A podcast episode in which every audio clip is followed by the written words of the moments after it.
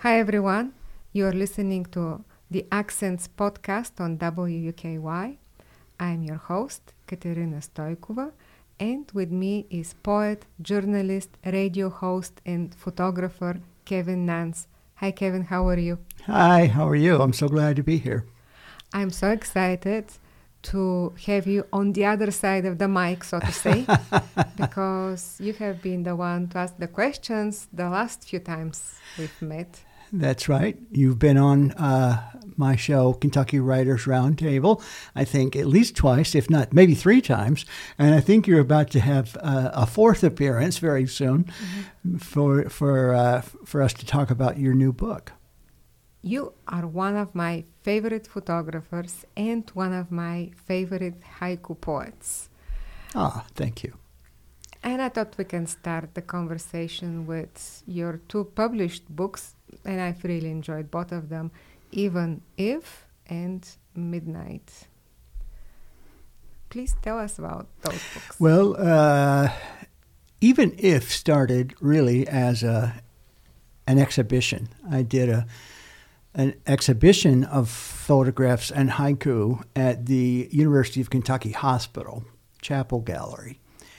And the there were prints on a wall, and there were the haiku uh, that were printed out over a kind of a subset of the visual image next to the the print, and um, at some point uh, while that was up, and it was up for over a year because COVID hit, and uh, you know everything sort of froze, and unfortunately, not very many people saw the exhibit because of COVID.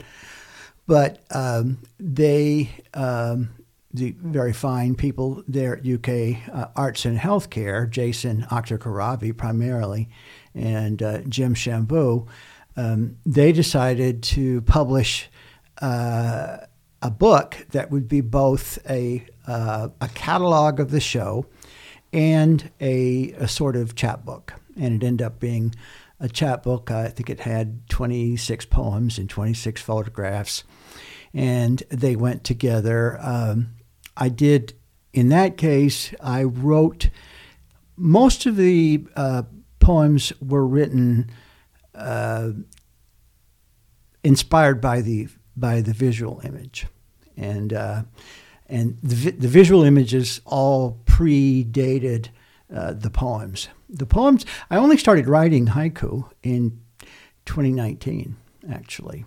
And uh, I, I just sort of stumbled into it. Our dear friend, our mutual dear friend Linda Bryant, had posted something. Um, she had moved to Berea not long before that. And she talked about the fact that there were so many redbud trees. It was it was the springtime, and uh, you know, red redbud trees are beautiful, and, and they're very striking. They're the first. They're usually the first flowering tree to bloom in the spring in in Kentucky. And uh, I had been to visit her, and I'd seen some of those, and in fact, I'd photographed them. And I, it just there's something about spring and uh, redbud trees blooming in the mountains that just it, the, I wrote a haiku, and the haiku just sort of wrote itself. And then I just kept writing haiku. And now I've written, I mean, it's been, that was four years ago, and uh, I think I've written well over a thousand haiku now. And I don't write one every day, but I do, I write one probably at least every other day and some days I write more than one. So it maybe it averages out to one a day or something like that. People have said to me, and I post them on Facebook, and and um, people have said to me, "Oh, I, I, I saw your daily haiku," and I always say, "Well, it's not always daily because I you make no promises, right?" yeah, I mean, I don't, I don't, I don't want to have like this this uh, I don't know allotment of writing a haiku every day, but it, it, it does work out to something like that. And I have, um, I, uh, after that first book came out, um, a couple of years later, I had, you know, written a great many more. And uh, many of those uh, uh, haiku in the second book were written really in the depths of the COVID pandemic, and and so they had mm, kind of a dark quality. Many of them, a lot of meditations on death and meditations on suffering, um, and and they they just kind of hung together as a sort of nocturnal book, and so it became the book is called Midnight. And in fact, the word I realized that the word midnight kept kept popping up in my in my haiku, and in, and indeed I at that time and still to this day often write haiku or haiku come to me in the middle of the night, and I I wake up and and you know there's just some there's some kind of restlessness in me that uh, manifests as a haiku uh, sometimes. So you, the poem wakes you up and you write. Sometimes, and sometimes, you know, there are cases where um, I. There's a couple of possibilities. One is that um, I, I actually the, the the haiku comes to me as I'm dreaming or as part of a dream, uh, and then there's others that I write as the result of having had a dream, that they become poem haiku about dreams. And in fact, I have a few of those uh, that I brought today just to share. So you could, and you know, they don't make any kind of super logical sense in a way, some of them, but. Uh, I think I think now my my haiku have I think I've sort of gotten through the COVID era, you know, as a as a a weather for the poems, and now they're now I think a lot of them are um, hopefully lighter in tone. Maybe even some of them are kind of funny. I hope, and um, and and but then again, most of them do come out of you know haiku. I think is a is an observational form. It largely springs, at least for me, uh, from things I see or or do in real life in, yeah, in everyday or, life yeah or zooming into a moment and yeah. really really seeing something and and and seeing the, um, the writing the haiku often i think reveals the the surprising uh, aspect of ordinary life uh, everyday life that we don't remark upon except um, in in the form of a of a haiku or a photograph it's it's it's that which reveals that strangeness. And I, you know, I, I also think that almost all of my haiku have a kind of a surprise element. And there's always some it's not just observing something, it's also observing something and then making something of it. You know, finding some new place to go from that observation. So it's there's off you know it's a feature of haiku that there is a turn, and uh, the turn almost almost always happens near the end of the second line, and that it's almost the, it's almost always the case that in the it's the third line in which things kind of flip or turn, and you, you find yourself in some place that you didn't expect from the first two lines. Yeah. A lot of the time. Making the moment larger. Yeah, exactly. From what you're saying, it sounds to me like living in the present. As everybody says, live in the present. then that really helps writing haiku because you see. If you live in the present, you really see. Would you agree with that? I think that's right. And I think you, there is some, there are habits involved as well. I mean, I think if you get into the habit of, of paying attention to what's happening in front of you, then the haiku come more more easily and frequently, you know. And and I think once you've established the the habit of of obs- observation and close closely observing things, um, nature, you know, a lot of the a lot of haiku and, and certainly true of mine um, traditionally relate to the seasons, the changing of the seasons, passage of time. And so my, my haiku uh, very typically are highly observant of uh, weather, mm-hmm. changes in the weather. Uh, when, when and especially when the, when one season is change is turning into the next, as it is currently, uh, I find myself more and more observant. Uh, it's in the it's in the midst of summer where everything seems to kind of freeze for a while. You know, summer just sort of stays itself for a good long while. That's my that's the part of the year that I'm I'm least looking at at the weather and the seasons. It's it's when it's when fall turns to winter or winter to spring. Those are the most those are the times when I feel the most compelled to write about the moment uh, in that sense.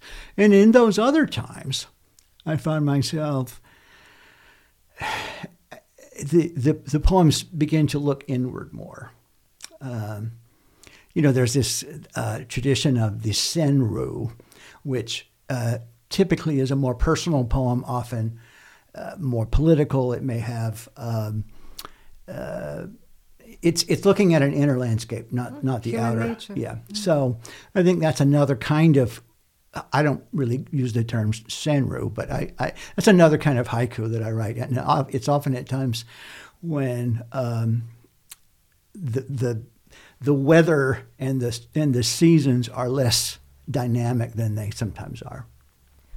One thing that I really enjoyed about both your books is how one plus one equals a lot more than two. How did you how did you manage to do that and how did you marry the haiku with the photograph?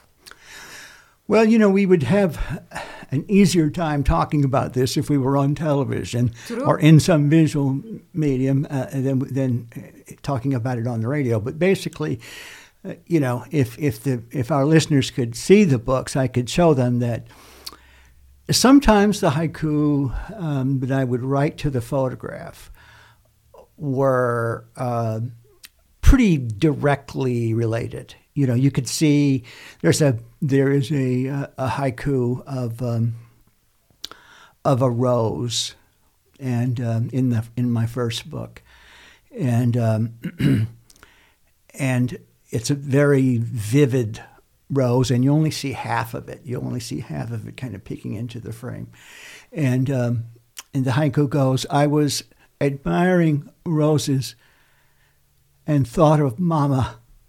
Kneeling in the yard. And that's a very direct, I mean, I saw the rose, I thought of her, and there she is in her mode of taking care of the roses. You know, that's that's a one-to-one relation.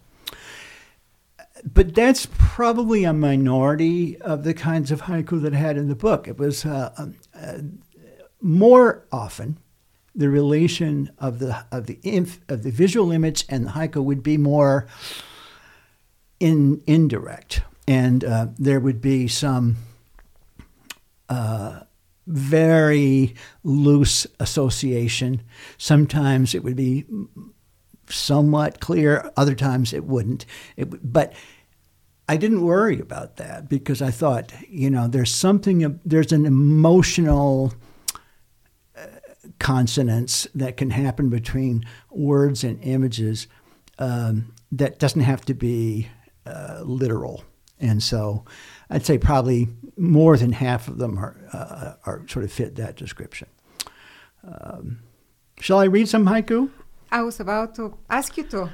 I, um, when you asked me to come on to the show, and I appreciate that invitation, by the way, I, I went back and I and, and I thought, well, what am I going to read? And and I, I just went back and I looked at some haiku just from the last two months, and uh, and they they give you a feeling of um, you know I, I mentioned uh, direct observation, and these are just here are some that um, came directly just from things that I observed.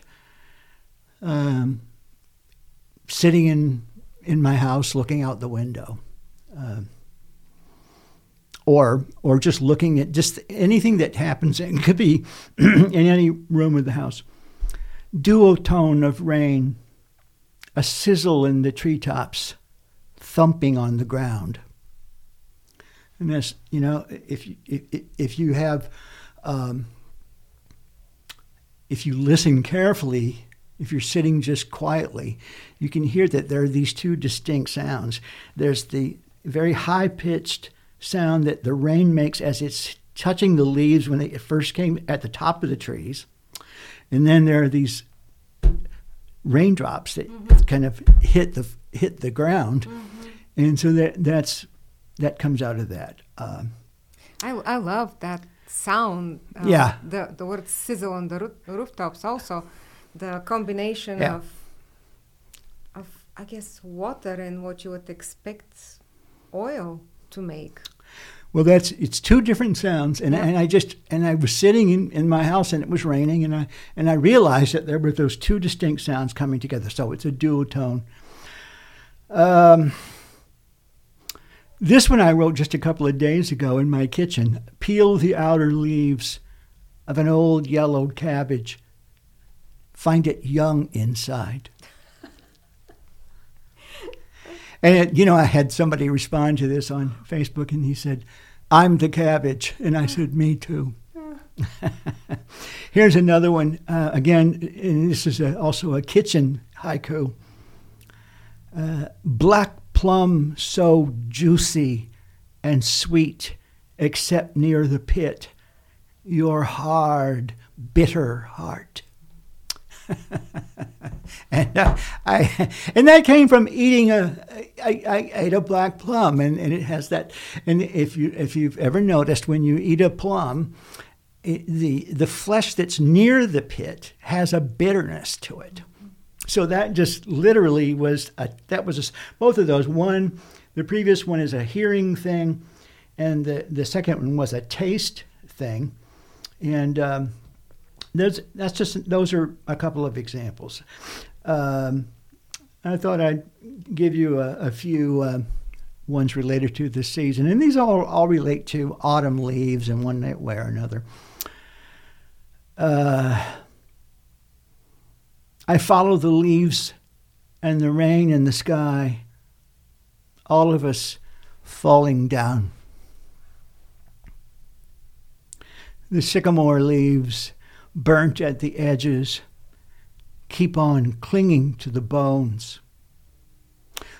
If you if you look at sycamore trees, you notice they have this very white yeah. bark, like skeletons. Yes, right. and it's like yeah. yeah. And so the the idea of bones. Uh, the ginkgo trees, everybody in Lexington is fascinated by the fact that the ginkgo trees, um, which they, they turn this beautiful bright yellow, and then they, all the leaves kind of tend to fall at once over like a weekend. Uh, so this is about that. The ginkgo trees don silky saffron robes, ready for the big burlesque. Great. burlesque, right? And um, and then it seems the leaves fall faster, farther every year, taking me with them. Hmm. I got a, a, few kind of funny ones here. Um, I think they're funny. Barbra Streisand's first fur coat, sold as sable, was actually skunk. and that's a detail from her recently uh, released memoir. Choose to be happy, you said. I said, Don't tell me what to do, asshole. I sneak out at night in boxers to hail the moon, feed the feral cat. Wow. I can I can read that at least three different ways. That, that's um, and that's all true. These most of these are based on things that are are more or less very close to reality. This one's kind of a, a funny one. I think uh, people you know, the idea of the trigger warning. You know, a lot of people will post a trigger warning. What you're about to read is has some terrible thing that may scar your psyche, right? So be be warned in advance. So mine goes, a trigger warning. You are reading poetry. It'll be okay. uh, my socks are all twins, separated at birth in search of each other. And finally, female cicadas must think Here I am, lover. Now shut the hell up. And uh, you know, uh, I'm I'm um, I have a couple here. That a lot of old myths get get turned into uh, into. There's one of mine that uh, is based on um, the the tale of or- Orpheus. These are all ancient. I think Orpheus goes something like. Um, um, warned not to look back at my love in hell, I looked and lost her again. Mm. Then this one is, these two are very recent. Uh, it says, uh, this is the story of Icarus. I was in free fall, pulled up at the last second, my wings dripping wax. And finally, this is the about the story of Pandora. I open the box, and it all comes spilling out, all but that one thing. Before I ask you about how you're going to put that in another book and when should we expect that, I want to say that the word, the words duotone, duotone would make a great book title. That's, okay. Yeah, that's what I heard. well, I am, you know, I am in the early stages now of um, trying to put together a new uh, haiku collection. I actually have two. I have two um, manuscripts now. I've got one of uh, full-length poems, and um, and I'm tr- trying to find a publisher for for that. And then um, and then in the meantime, I am also working on a collection of of haiku. And I think you know the the trick for me is, I mean, on the one hand, you want to. Your, your, your by now famous, at least in my mind, idea of, of um, bonded pairs and, and the ferrets and which uh, for listeners if you haven't heard Katerina's um, idea of uh, bonded pairs it came to her as a result of observing uh, pairs of ferrets who are very apparently they, they, they pair up and, and they're sort of inseparable. And uh, she applies that idea to uh, to poems, and, and that becomes useful as you are trying to organize a, a or sequence a, a, a, book of poems.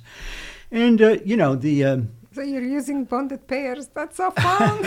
I'm using bonded, although in my case, you know, it's not like bonded. It's more like bonded uh, I don't know orgies or something because there's there's so many of them. That's that's a, that's a problem. Is how do you select them in a way that uh, has some coherence as a sequence, but also some variety. You know, you don't want them to be all about the same thing.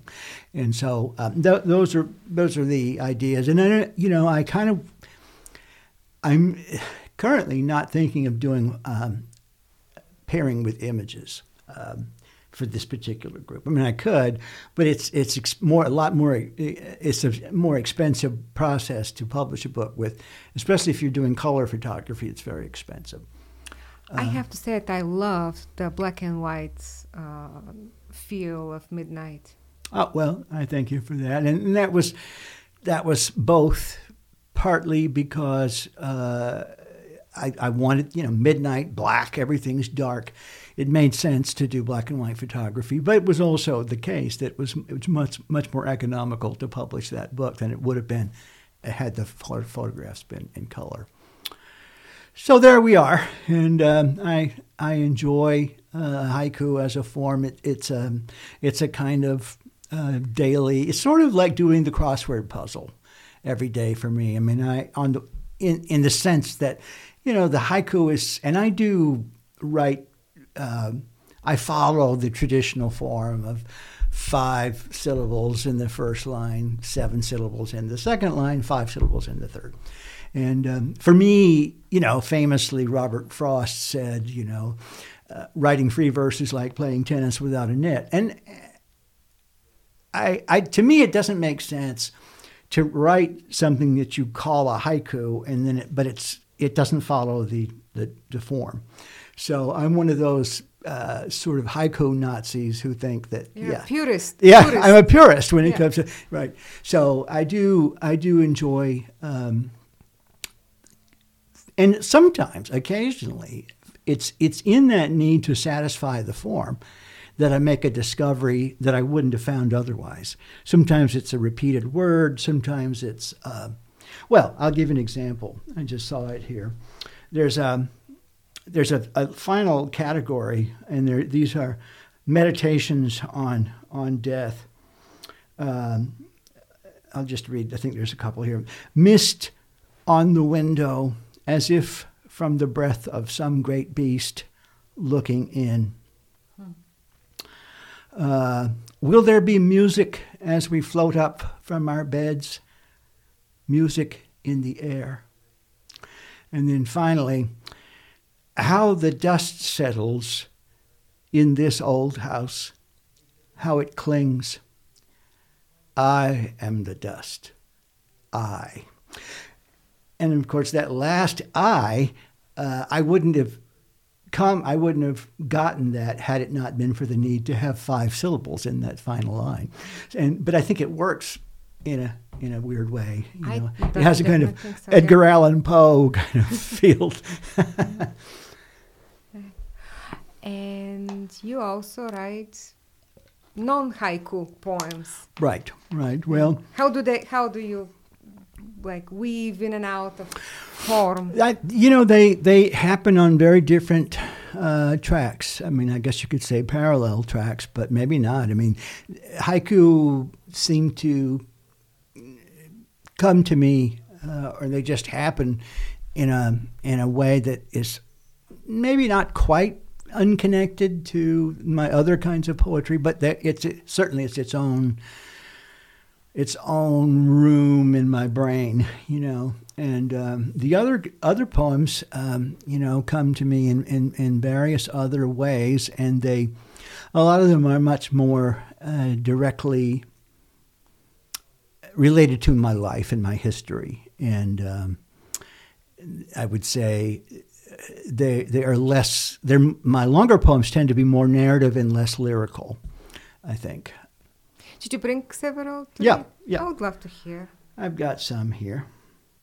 I thought I'd, I would read um, a few here. One is called, this first one is called Iced Tea. I think I'm like a lot of people, a lot of poets, in that a lot of my poems are kind of down. You know, they're sort of downers. They, they tend, there tends to be kind of a, a melancholy. Um, and in this one, I'm not saying this isn't you know, melancholy, but it's it's it's lighter in tone. Iced tea. It's not just for summer. The long tall glass perspiring, ice cubes clinking against the spoon, a half moon of lemon straddling the rim. It's for spring and fall and winter too. Ice in the glass like snow flurries in December the sound of pouring rhyming with that of an April shower, and the tea leaves like foliage in October, maple, walnut, ash, swirling. Very visual and detailed. um, I think this is uh, this is a uh, there are a couple of poems here, and I suppose they are I'll read this one called Bright Leaf. Uh, Manny Grimaldi is getting ready to publish it in um, uh, his magazine called Yearling, and he he was very kind to uh, nominate this poem for a, a pushcart prize uh, this year, and it, the title is Bright Leaf. I remember watching you lean on a fence post at sunset, lighting up the slow, deep drag you hold in your lungs as long as you can, swelling your chest with tar and ashes and the greatest solace you've ever known. You grow the stuff, a fourth generation master of curing the green tobacco leaves of July and August to the color of the burlap sacks we haul them off to market in come September. Sometimes you hold a golden leaf to your nose, inhale its dark bouquet like a snifter of brandy. You don't allow the word cancer to be spoken in our house. When by chance I'm the one to tell you that your best friend died of it, I see you cry for the first time and the last. At the fence, you know I'm watching from the porch. Know I'll run from this farm as soon as I can. Know there'll be no fifth generation. Know it ends with you. I watch you fire up another Marlboro and pull on it hard, its tip flaring in the fading light.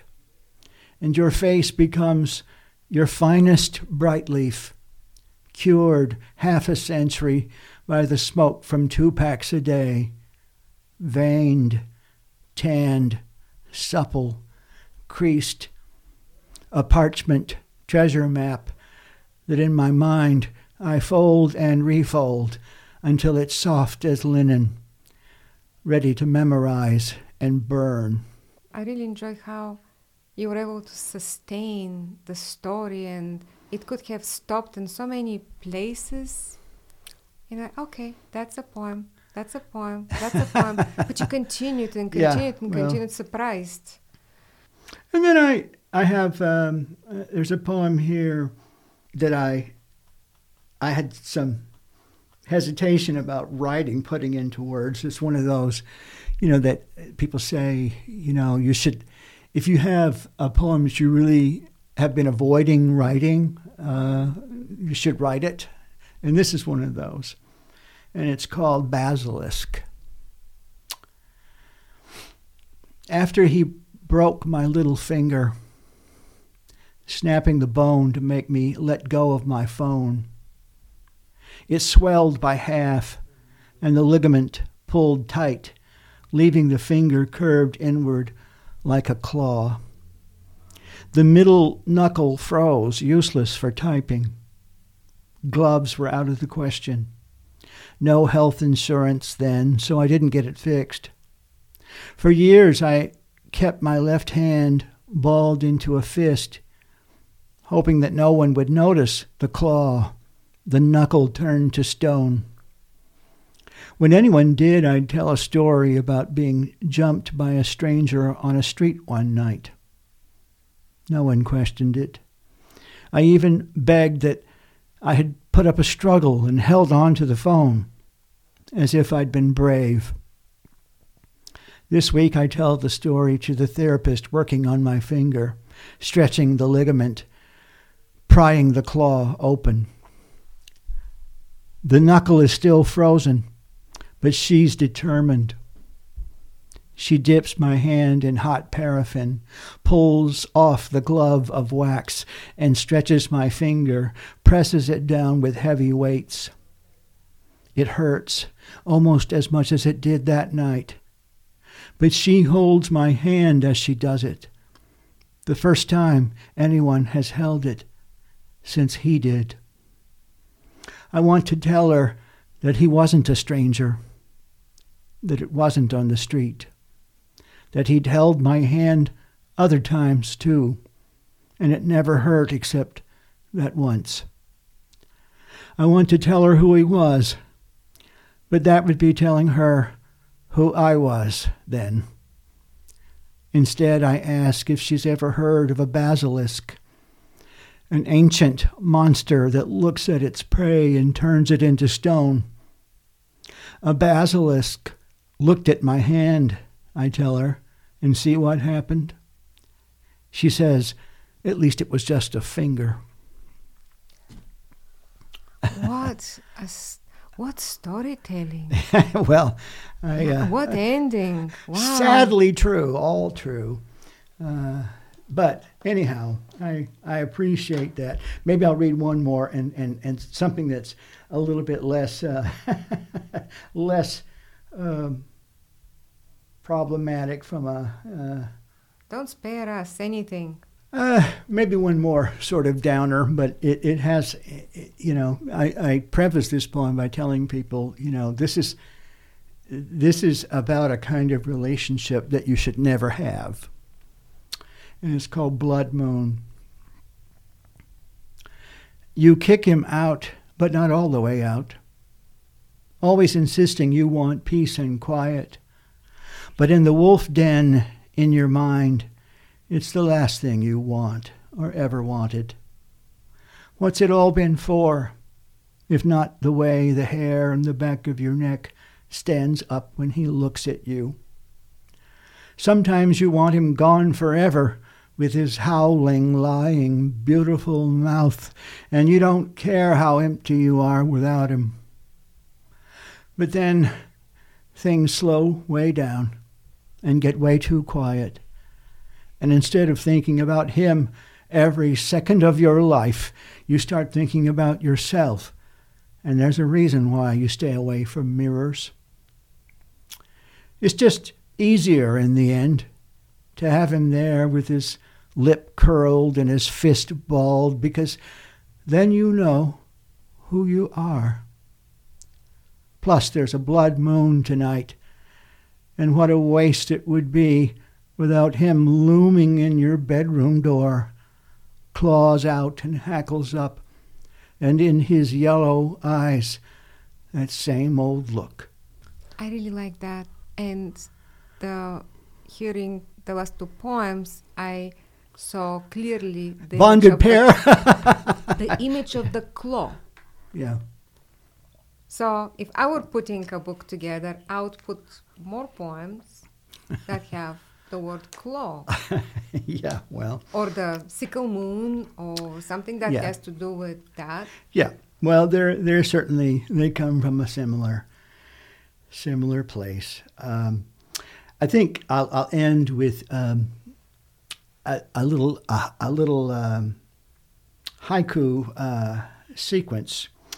I've mentioned uh, Linda Bryant, who, by the way, you know, is she's recovering from a stroke, and um, we miss her very much on our radio show. She told me the other day she is recovering, but she told me she thinks, you know, it'll be perhaps a year before she can come back onto the show. Jay and I certainly hope to keep it going until then. But uh, I I have spent a lot of time at her and Coleman's house in uh, um, Owsley Fork, just outside of Berea, and uh, they their house, which used to be owned by Bell Hooks, by the way, uh, overlooks the the um Owsley Fork sanct- the Owsley Fork Reservoir, which uh, supplies it's a lake which uh, supplies water for the city of Berea, and it is just stunningly beautiful. There's a mountain across the way called Big Hill, and uh, they're in the foothills of Appalachia there, and it's it's just a stunning place. And so um, these are all um, haiku uh, that I've strung together. They were all written there. In, in there, she has a cabin. There, they have a writing, uh, a writer sanctuary, and there's a beautiful cabin which I've stayed in on several occasions. And these are all things that I've observed and seen with my own eyes, so to speak, at uh, at Owsley Fork, and it's called Seven Views of Owsley Fork. One, fog rolls down Big Hill. A boat on the reservoir vanishes in mist. Two, hepatica, wild orchids, trout lilies, this day, all ephemeral. Three, the wind in the trees makes the sound of a rainstorm, a rushing river.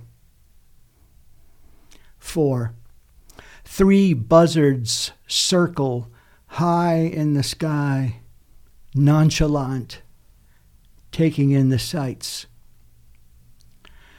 Five, afternoon shadows stretch across the lake toward me, their arms beckoning. Six, the sun sinks behind the ridge. Oh, let me lie down in all that stardust. Seven, in the bright morning, a flock of geese flies over, honking, coming home. From Stardust to Coming Home. yeah, I love them. Yeah. Well, I'm very indebted to Linda. Linda, and if you know, Brilliant. unwitting, poets, yeah. unwittingly gave me my haiku career. You know, because she's the one who really got me started on it. And so I, I feel I feel a great connection to her, both as a poet and as a person. And uh, she and I are old friends, by the way. We, we knew each other when uh, we both were staff writers at the Tennessean the newspaper in Nashville many years ago. So wonderful to see your friendship and so wonderful to see you, Linda, and Jay, and the wonderful service that you do with the Kentucky Writers Roundtable. Tell our listeners about that. Okay, well, Kentucky Writers Roundtable is a show that we started a couple of years ago at uh, Radio Lex, and uh, you you you can um, get uh, Radio Lex in Lexington on your uh, on your car radio or radio if you have it in the house. But I usually just go to their website, which is radiolex.us, and you can you can stream the um, the shows there live. And then we also have a, a, a, a podcast version that we make available in, as part of an archive. You can go to our website. Uh, I really should call it our Facebook page. Our Facebook page, which is Kentucky Writers Roundtable, and pinned at the top of that page, you'll find an archive of all the shows. By now, I think we've done I don't know, something like maybe three dozen or so, maybe four dozen um, interviews, and we, you know, we've had we've had a lot of um, well-known writers, people like Ada Limon and um, uh, Silas House, Crystal Wilkinson, um, Katerina Stoykova. Uh, we've had uh, uh, people who've who are much more closer to the beginning you know stages of their careers than the end or or even the mid the mid stage. Um, and um, all along you know we've had really great conversations. I, I would say the great uh, preponderance of the interviews have been with poets because we're all uh, Jay and Linda and I are poets and and I guess we sort of maybe think in the back of our minds you know if, if we don't do it who else is going to give these poets Who do you want to talk to? You want to talk to other poets too. that's right. so- So, but we have had novelists, we've had nonfiction writers, we've had uh, playwrights. Uh, at Halloween, we had Dan Klefstad, who is a, a horror writer who's written uh, a novel uh, about a vampire. We've had um, um, recently uh, um, a woman who uh, has written a book about Kentucky in the War of 1812. That's uh, Settle, uh, Doris Settles. Um, we uh, we had uh, Maurice Manning and his um, sort of uh, he had a, his producer and one of his players, uh, a mandolin player. Um, who came in and th- they're known as the Possum Posse, and uh, Maurice has a um, a you know it's the the possum podcast that he does and, and he plays the banjo and, and reads poems and tells tall tales. And and we did we did we're going to have him back uh, on the show I think very soon to talk about his new book Snake Doctor which I think just came out uh, very shortly. We had you on. We we try to be when we have the opportunity to be sort of timely we try to grasp that. We had you on and Janet Holloway to talk about the Kentucky um, Book Festival, which you did a very nice job of talking about. And you know, um, we don't uh, we don't pretend to to have a wide reach, but we we we think that uh, for the people who do you know catch the show, uh, we provide some depth in in our interviews. We try to think of good questions to ask. We always read the books, and we we um, and and by the way, for me personally, that's one of the the great benefits of the show it, for me is is the fact that you know it, it forces me to seek out and read books by Kentucky writers. So I think I probably have read more locally written books, uh, people from Kentucky, than you know I probably have ever ever done in my life, and I think that's a great thing. Um, and um, it's been a wonderful opportunity to get to know the writers who are right here in, in, in Kentucky. And we have had, by the way, writers from other parts of the state, not just Lexington. We've had people from, from uh, Louisville and Elizabethtown and Fort Knox and people from Eastern Kentucky. So we've done we've done well uh, in terms, and also Northern Kentucky. We've had people who basically live in the more or less the Cincinnati area, people around Newport, places like that. So uh, we have tried to cover, you know, a lot of bases, and, and we've had uh, a number of writers of color, people like Frank Walker and Damaris Hill, and, and of course Crystal, and we and and uh, Ron Davis uh, recently. So I, I, think we, you know, we're we're trying to do all the things that we, you know, we need to do in terms of diversity, both um, uh, ethnic, racial, and geographic and, and age too. We've, we've had some quite young writers and, and of course, uh, older ones. We had Richard Taylor. He might be the senior writer that we've had on the show. He was a lovely interview, lovely man, as you know. You published him. So uh, we, we're very, uh, we feel like we found a little niche uh, now, of course, you're our competition. You you you talk to many of the same people, and so you you, uh, you it's wonderful that we have two shows that have a similar kind of focus in a way. I would not think of your show as a competition. I would think like a sister show. it's you a know, it's it, a family. Yeah, that's right. That's right. Well, I appreciate. I'm glad you look at it. That's right. It's, I mean, and we always love having you on the show. We we we uh, we want to have you back very soon. In fact. Yeah, well, I love talking to every one of you and reading every one of you too. So, well, thank you. Um, I have one last question, and that is a question that I ask all my guests who teach creative writing, and that is if there is one thing you want your students to remember and to take away from your class or your workshop, what is it? Well, I think um, from uh, the I have taught at the uh, Carnegie Center. I've, I've, taught three haiku classes there, and I guess I I think that um, I've already sort of said it, which is on this interview. I think that it's it's probably not enough to simply make an observation. It's it's that you you have to do something with that observation. You have to make something of it.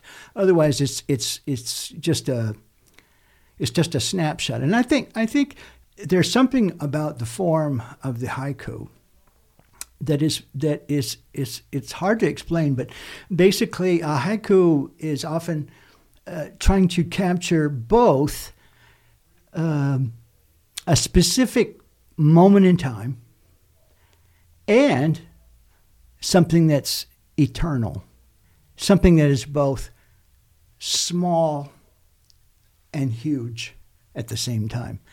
Like the poem, like the haiku about the cabbage, you know, as an example. I mean, it's just, just this homely thing. In that, but I think that some people got from it, you know, uh, there's something perhaps large that's being said about um, being old and wrinkled and yellow on the outside and young on the inside. So um, I think I think that's probably the main thing. Thank you so much, Kevin. Really appreciate you coming and talking to me today. Thank you for having me.